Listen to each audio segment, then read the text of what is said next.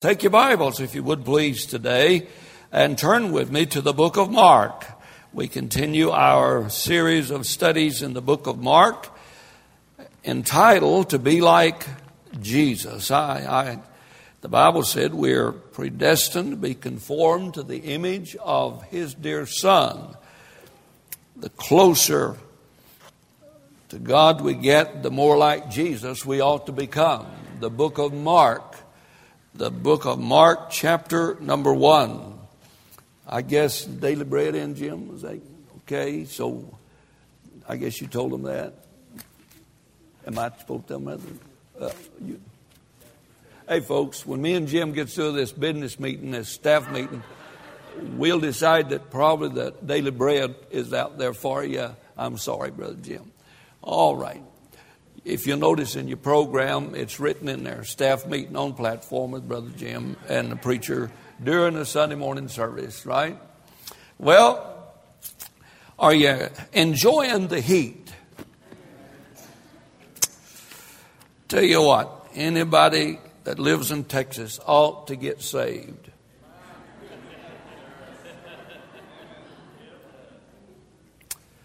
Because it's hot. And I am so glad that you're here today. Now, according to the clock that Brother Pickett has got for me up there, illuminated with five million watts of illumination so that I can see it. We have 30 minutes till it's time to eat. So if you'll listen fast, I will preach fast. In your Bible, Mark chapter number one to be like Jesus. The theme of the book is God's perfect servant. The book of Mark presents our Lord as God's perfect servant. The theme verse in the book you will find in Mark 10, where it says, For the Son of Man come not to be ministered to, but to minister and give his life a ransom for many. The article in your bulletin today describes the book of Mark in today's vernacular and today's uh, philosophy. The way to the top is up. But in God's philosophy, the way up is down. I wish we could get that. Too many folks are filled with their own importance when they ought to be filled with the importance of God in their life. I didn't do it, God did it. Notice, if you would please, verse 9. The Bible says, And it came to pass if you'd like to write there, like I do in my Bible, it always will. If God said it, it will come to pass. You say, Well, I'll work on it. Don't do any good. It's still going to come to pass. Amen. And it came to pass in those days that Jesus came from Nazareth of Galilee and was baptized of John in the Jordan. And straightway, coming up out of the water, he saw the heavens open and the Spirit like a dove descending upon him. And there came a voice from heaven saying, Thou art my beloved Son, in whom I am well pleased. And immediately the Spirit driveth him into the wilderness. And he was there in the wilderness 40 days, tempted of Satan, and was with the wild beast. And the angels ministered unto him. Upon the most significant and spiritual climatic time in the life of our Lord on the tail of that very experience came heartache, trouble, and temptation immediately. Many times when we have the highest spiritual experience, that's when the devil hits us broadside. And a phone call or a letter or a diagnosis from a doctor or an accident. Tonight I'll be preaching on the mountains and valleys in our lives and the need and necessity of both. But this morning I want to talk to you for just a little while about the baptism of our Lord. Did Jesus Christ need to be saved? Then that's proof that baptism don't save you. Did Jesus Christ need to repent of anything? Sinless, tipped in all fashions such as we, and yet without sin, and yet he is baptized. For a more thorough reading of the subject and of the time, take your Bible back to the book of Matthew, if you would please. And Matthew gives us a little bit more in detail of the experience and situation in which we are speaking today. And I read for you out of Matthew chapter number 3, and I begin at verse 13 for your learning. And as you turn there, let me express to you in Mark chapter 1, verses 1 through 8, we've learned thus far that John the Baptist came to announce the coming of our Lord. Today, in verse number 9, he shows up. Aren't you glad that God always shows up? And here's another thing. Aren't you glad God always shows up on time? And aren't you glad that God's time is not always your time? Because if God showed up in our time, we wouldn't be ready for God to show up. Has anybody knocked on your door and your house is not clean? You say, Oh my Lord, who, who is that at the door? You see, our time is not God's time, but God's time is always the right time. Notice in your Bible, let me read for you now uh, a, a, more detailed uh, description of the baptism of our Lord. The Bible said, Then cometh Jesus from Galilee. This is verse 13 of chapter number 3. Then cometh Jesus from Galilee to Jordan unto John to be baptized of him. But John forbade him, saying, I have need to be baptized of thee and comest thou to me? And Jesus answered and said unto him, Suffer it to be so now. For thus it becometh us to fulfill all righteousness. Then he suffered him. And Jesus, when he was baptized, went up straightway out of the water. And lo, the heavens were opened unto him, and he saw the Spirit of God descending like a dove and lighting upon him. And lo, a voice from heaven saying, This is my beloved Son, in whom I'm well pleased. Several things we could talk about doctrinally, if you please. For instance, this is the first time that the Trinity is exposed to human ear. The Trinity God the Father, God the Son, God the Holy Spirit. God the Son has been baptized. God the Spirit descends in the form of a dove. And God the Father speaks and said, This is my beloved Son. One God, three personalities. The Trinity. The first way you can detect a cult is they deny the Trinity of the Godhead. While you're so surprised Turn your Bible to 1 John 5, toward the end of your Bible, just before the Revelation. 1 John, chapter number 5. And let me read you a verse, please, in your Bible. You say, Preacher, you're not going to get through your sermon. No, I'm going to get to 12, and then we're going to quit. You say, You're not. I'm real hungry. Now, listen. The first time the Trinity has been exposed or expressed, notice this 1 John 5 and 7. You got it? For these, for there are three that bear record in heaven the Father, the Word, and the Holy Ghost. And these three are one. Say, preacher, explain the Trinity to me. I can't. No more than you can.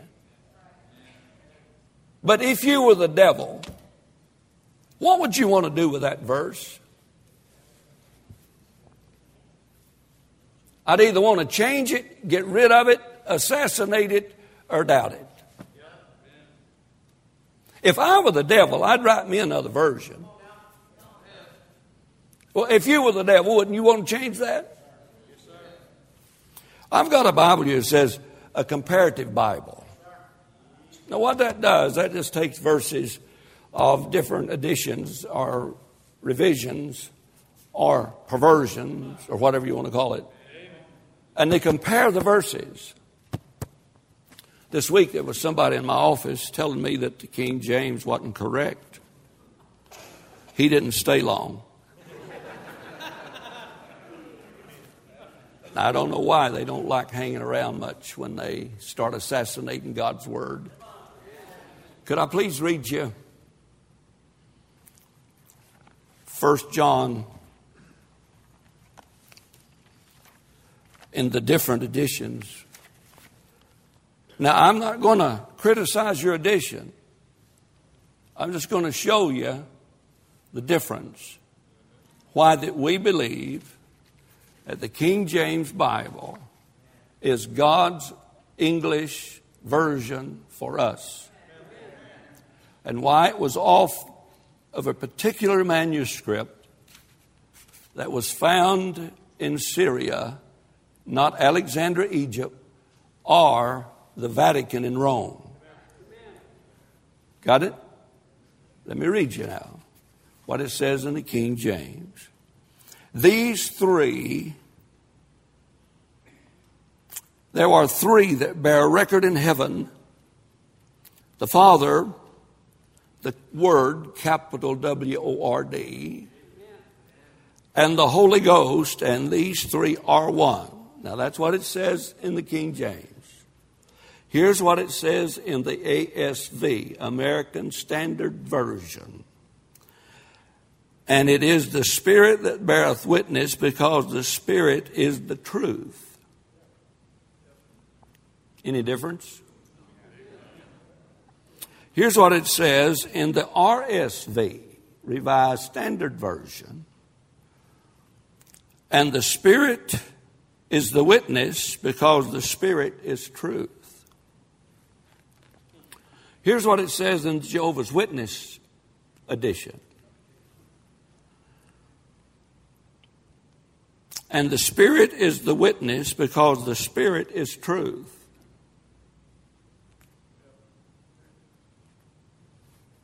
Wonder what happened to these three are one. You say, preacher, you ought, be, you ought not be doing that on Sunday morning. Here's a Greek edition of that.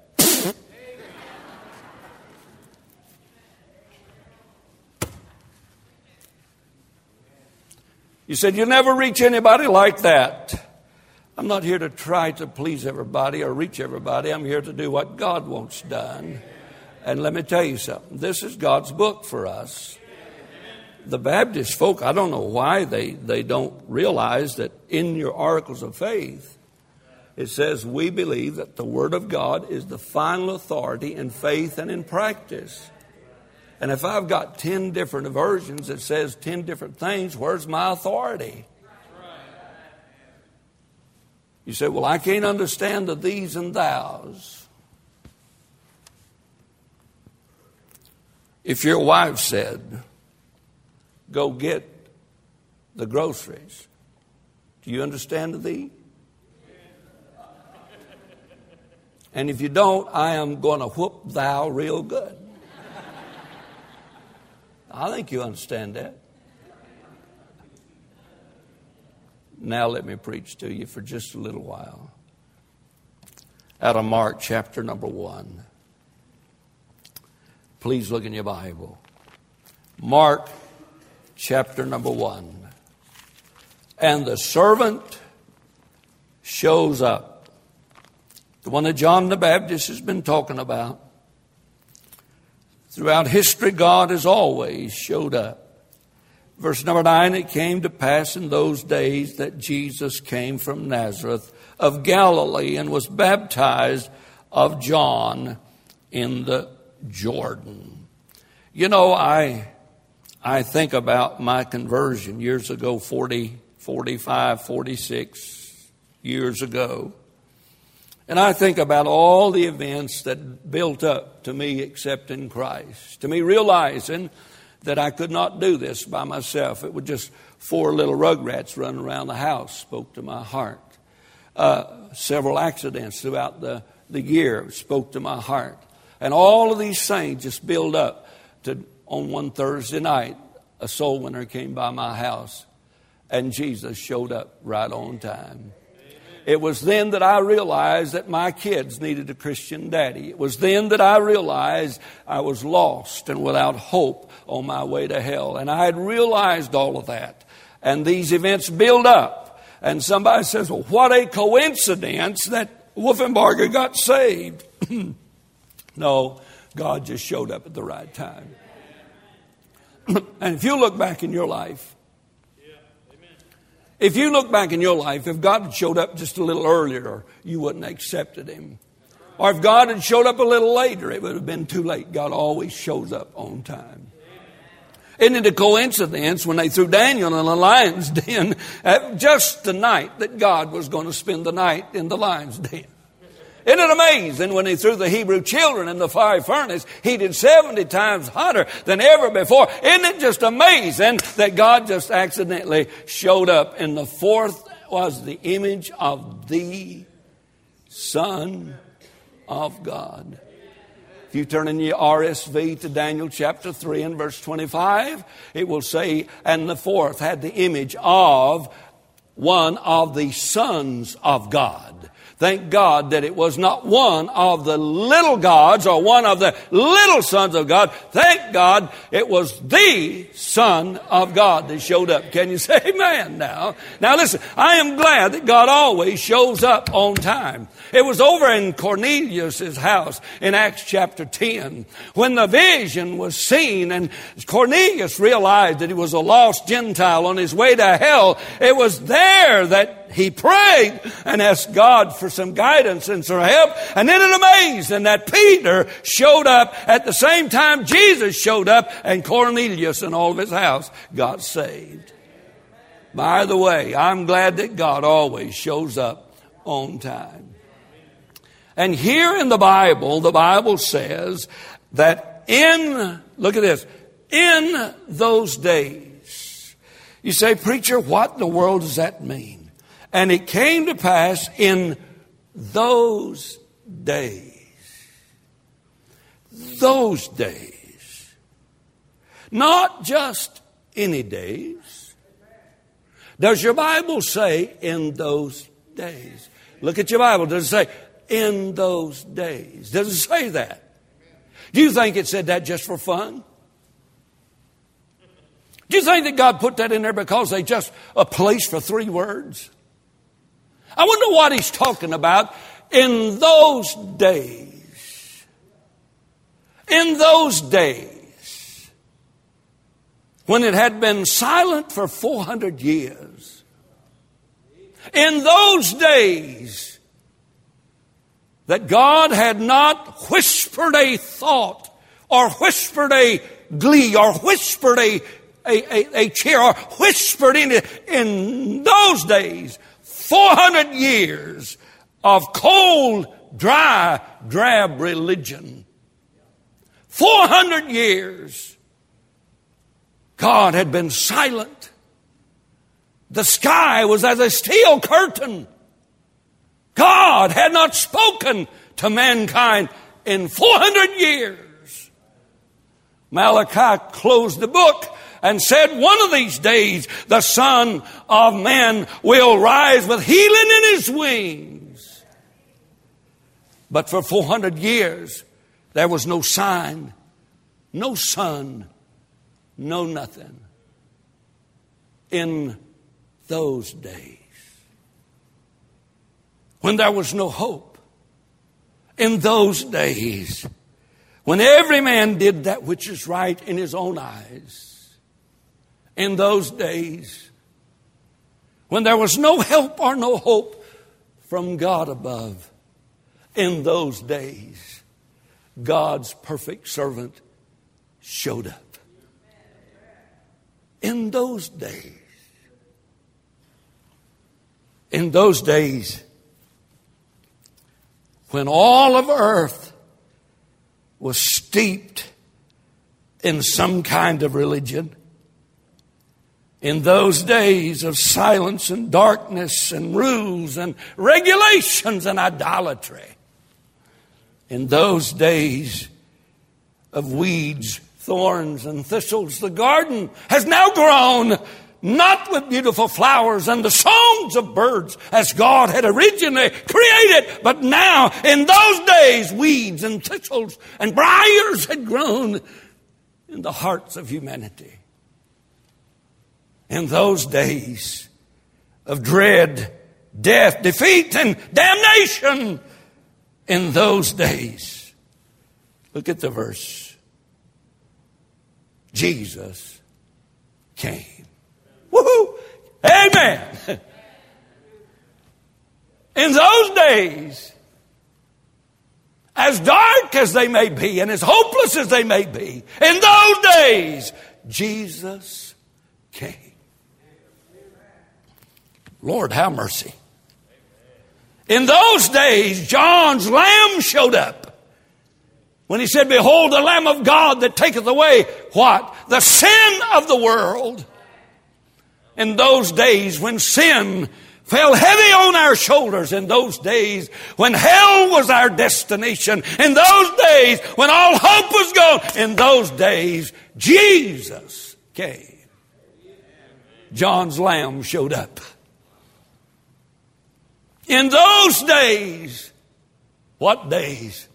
In those days spoken over yonder in Genesis chapter 3 and verse 15. In those days, it fulfilled Galatians 4 and 4 when it says, in the fullness of time, God sent his son, the seed of a woman made under the law. God showed up right on time. Can you say amen? Is this a Baptist church? Can you say amen? You Methodists can say amen in the Baptist church because the Baptists aren't ashamed anymore. But in those days, Jesus came. Notice with me, if you would please. Firstly, the Son's identification. You say, now, preacher, what are you talking about? The son's identification. You are identified with those you run with. Can you say amen? Hmm? If a thing walks like a duck and quacks like a duck, got feathers like a duck, what would you say he is? What's that insurance company? Aflac. Aflac. Aflac. It's an Aflac.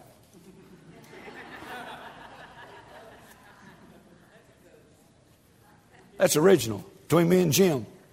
I couldn't think of that Aflac. Could I speak with you just a minute on the Son's identification? I got 10 minutes to talk to you about the Son's identification, the Spirit's consecration, and the Father. Notice, if you would please, the Father's confirmation. The Bible says this. And Jesus came, now watch this, from Nazareth of Galilee.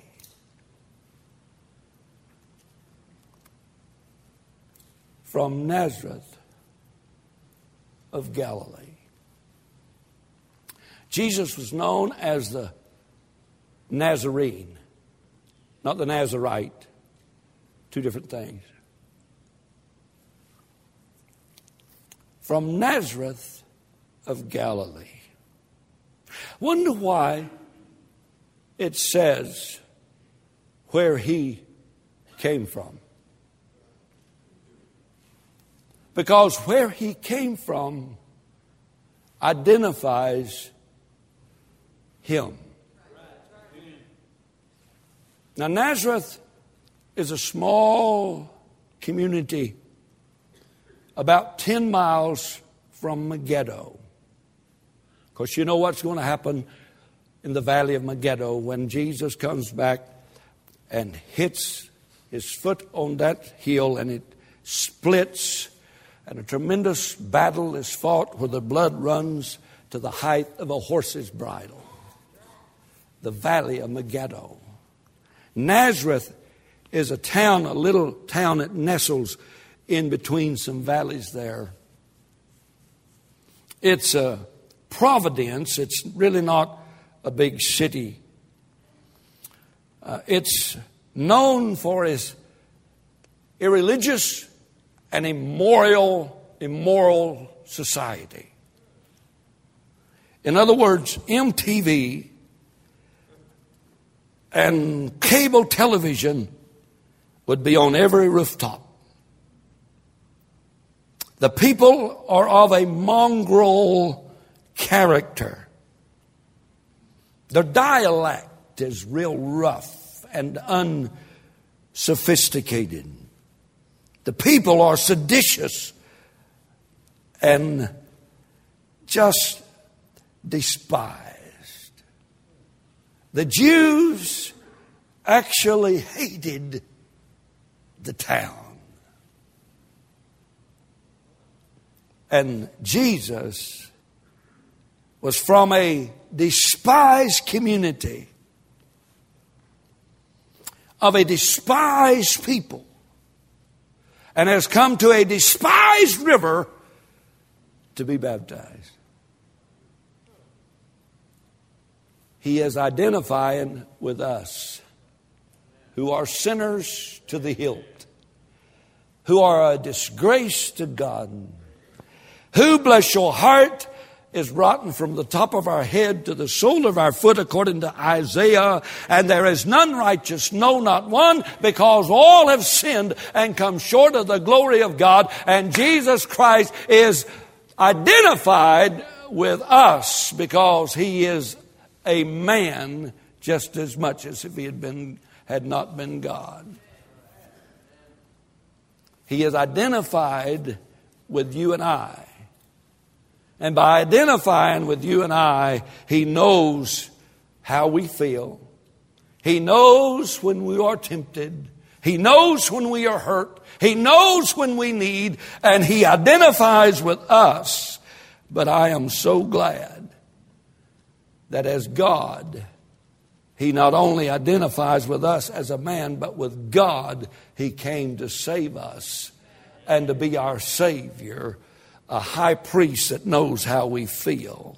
Notice his association. Now, notice, if you would please, his inauguration. Watch this was baptized. The question is, why was Jesus baptized?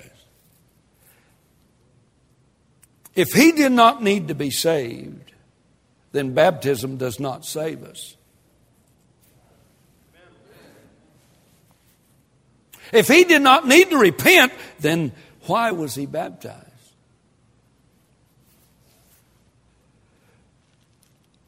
If you look over to Matthew chapter 3, you'll find a verse, verse 15. They might tell you why Jesus was baptized. Jesus came to John. John said, No, I should be baptized of you. I am not going to baptize you. And Jesus said, verse 15, suffer it to be so.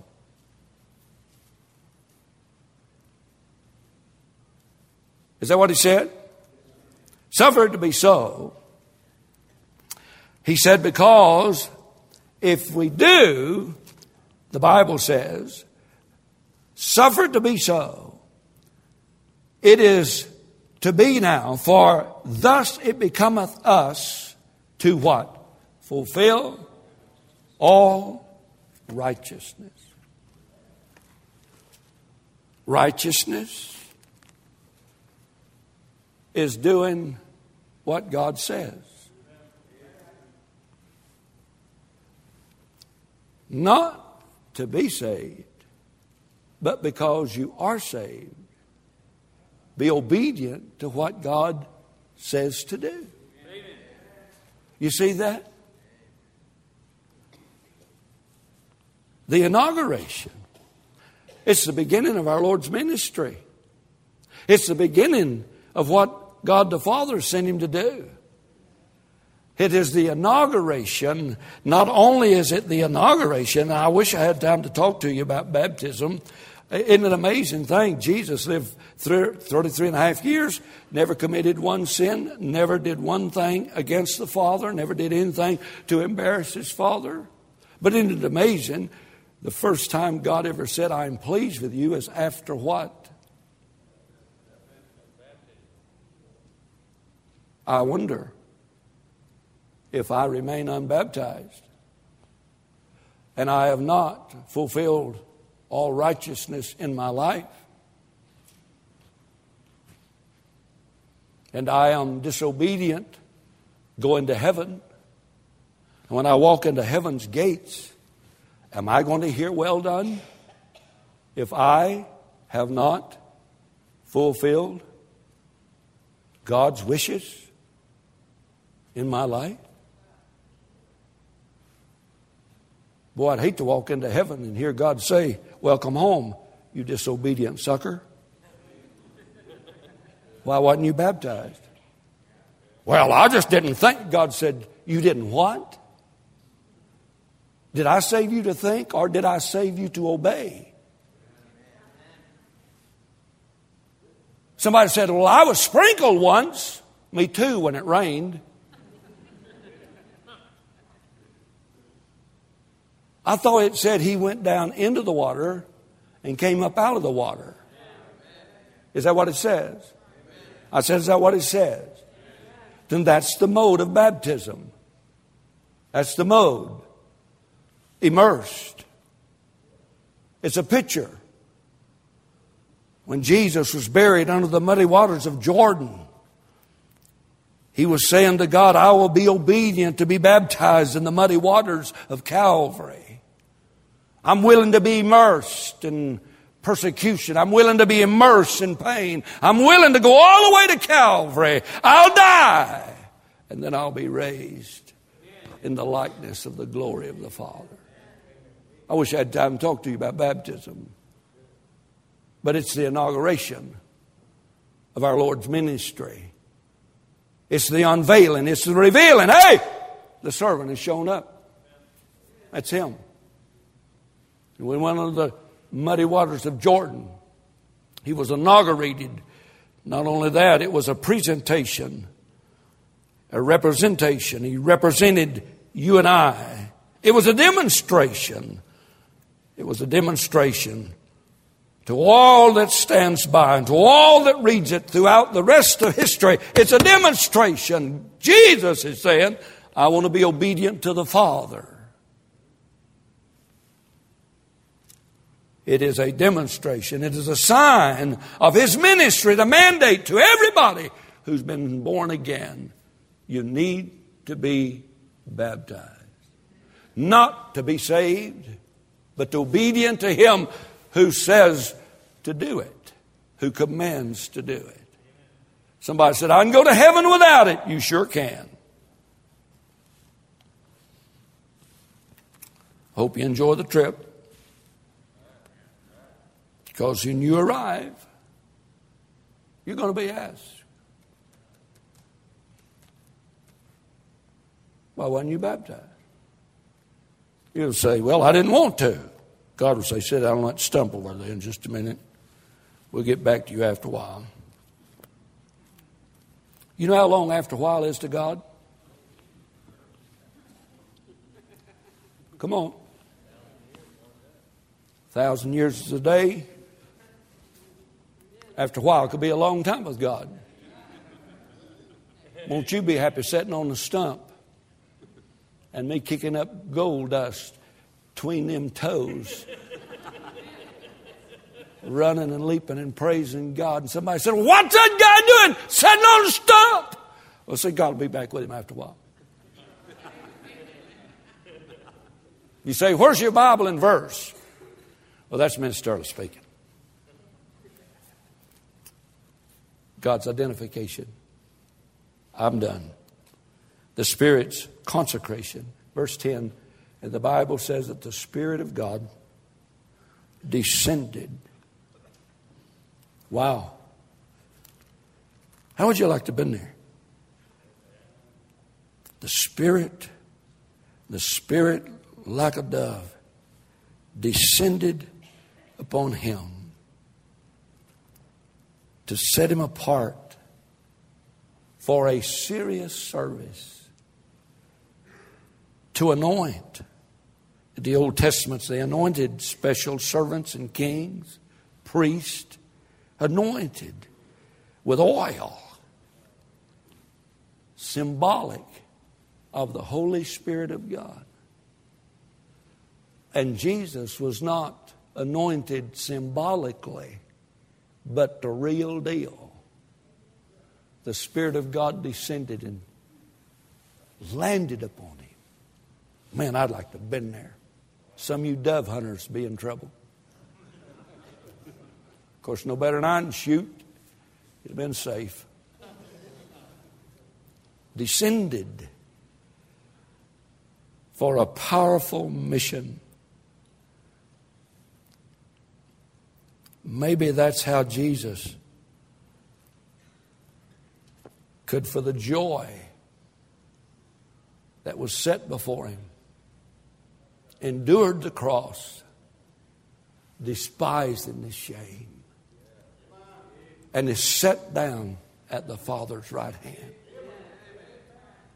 He might not have been able to do it without the help and the anointing and the fullness and the power of the Holy Spirit.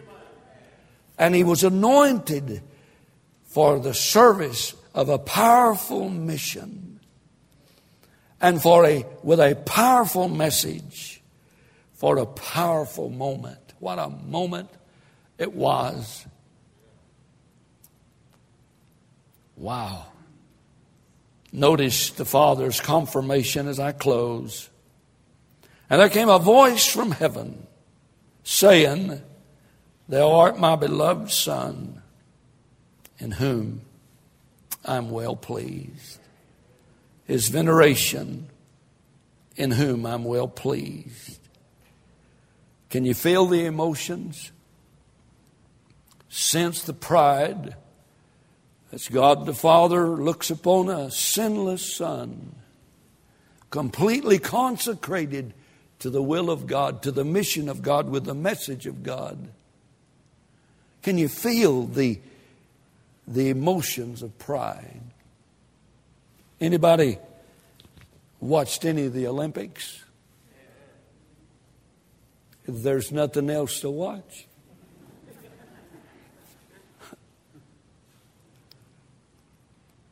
I heard last night that Michael Phelps, per the announcer, the greatest champion to ever live.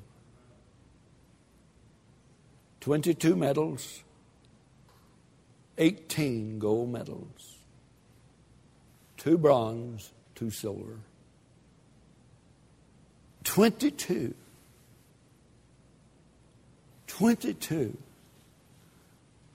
That's twice as many as any other Olympiad in history. The greatest champion of all time.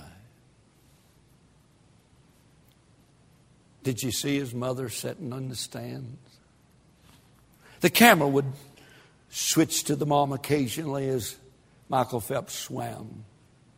And you could see on her face and her whole character and her whole being the involvement emotionally as her son swam. Closer to the finish line it got. The more regular the camera came to his mom. You could see the intensity. You could see the veneration. You could see the emotional involvement as her son dug for the water and pulled, dug for the water and pulled. And when he hit that deal and everybody said, it's a gold medal. She said, that's not my son. I'm ashamed of him. That's not what I got. Can you see the Father in the grandstands of glory? surrounded by the innumerable host of angels, as the Son of God runs the race for God the Father. It's not a hundred yard dash, it's a marathon. Can you see him as he initiates the race? As God looks down, can you feel the emotion? Can you feel the moment? Can you feel the excitement? Can you feel the satisfaction? Can you feel the Father of all glory stand there as the Son was obedient to his heavenly Father as he was plunged beneath the muddy waters of the Jordan? Can you feel it? Can you see it? And all heaven had to open and hear it. This is my beloved Son. Wow. And then he said, just in case you have any doubt, in whom I'm well pleased. Wow. The Son's identification, he identified with me in my sin, in my insecurities, in my inabilities, in my jealousy, in my fears. He identified with me. He was consecrated by the Spirit and approved completely by his Father. By the way, Are you pleased with Jesus? Is Jesus pleased with you? That's the question.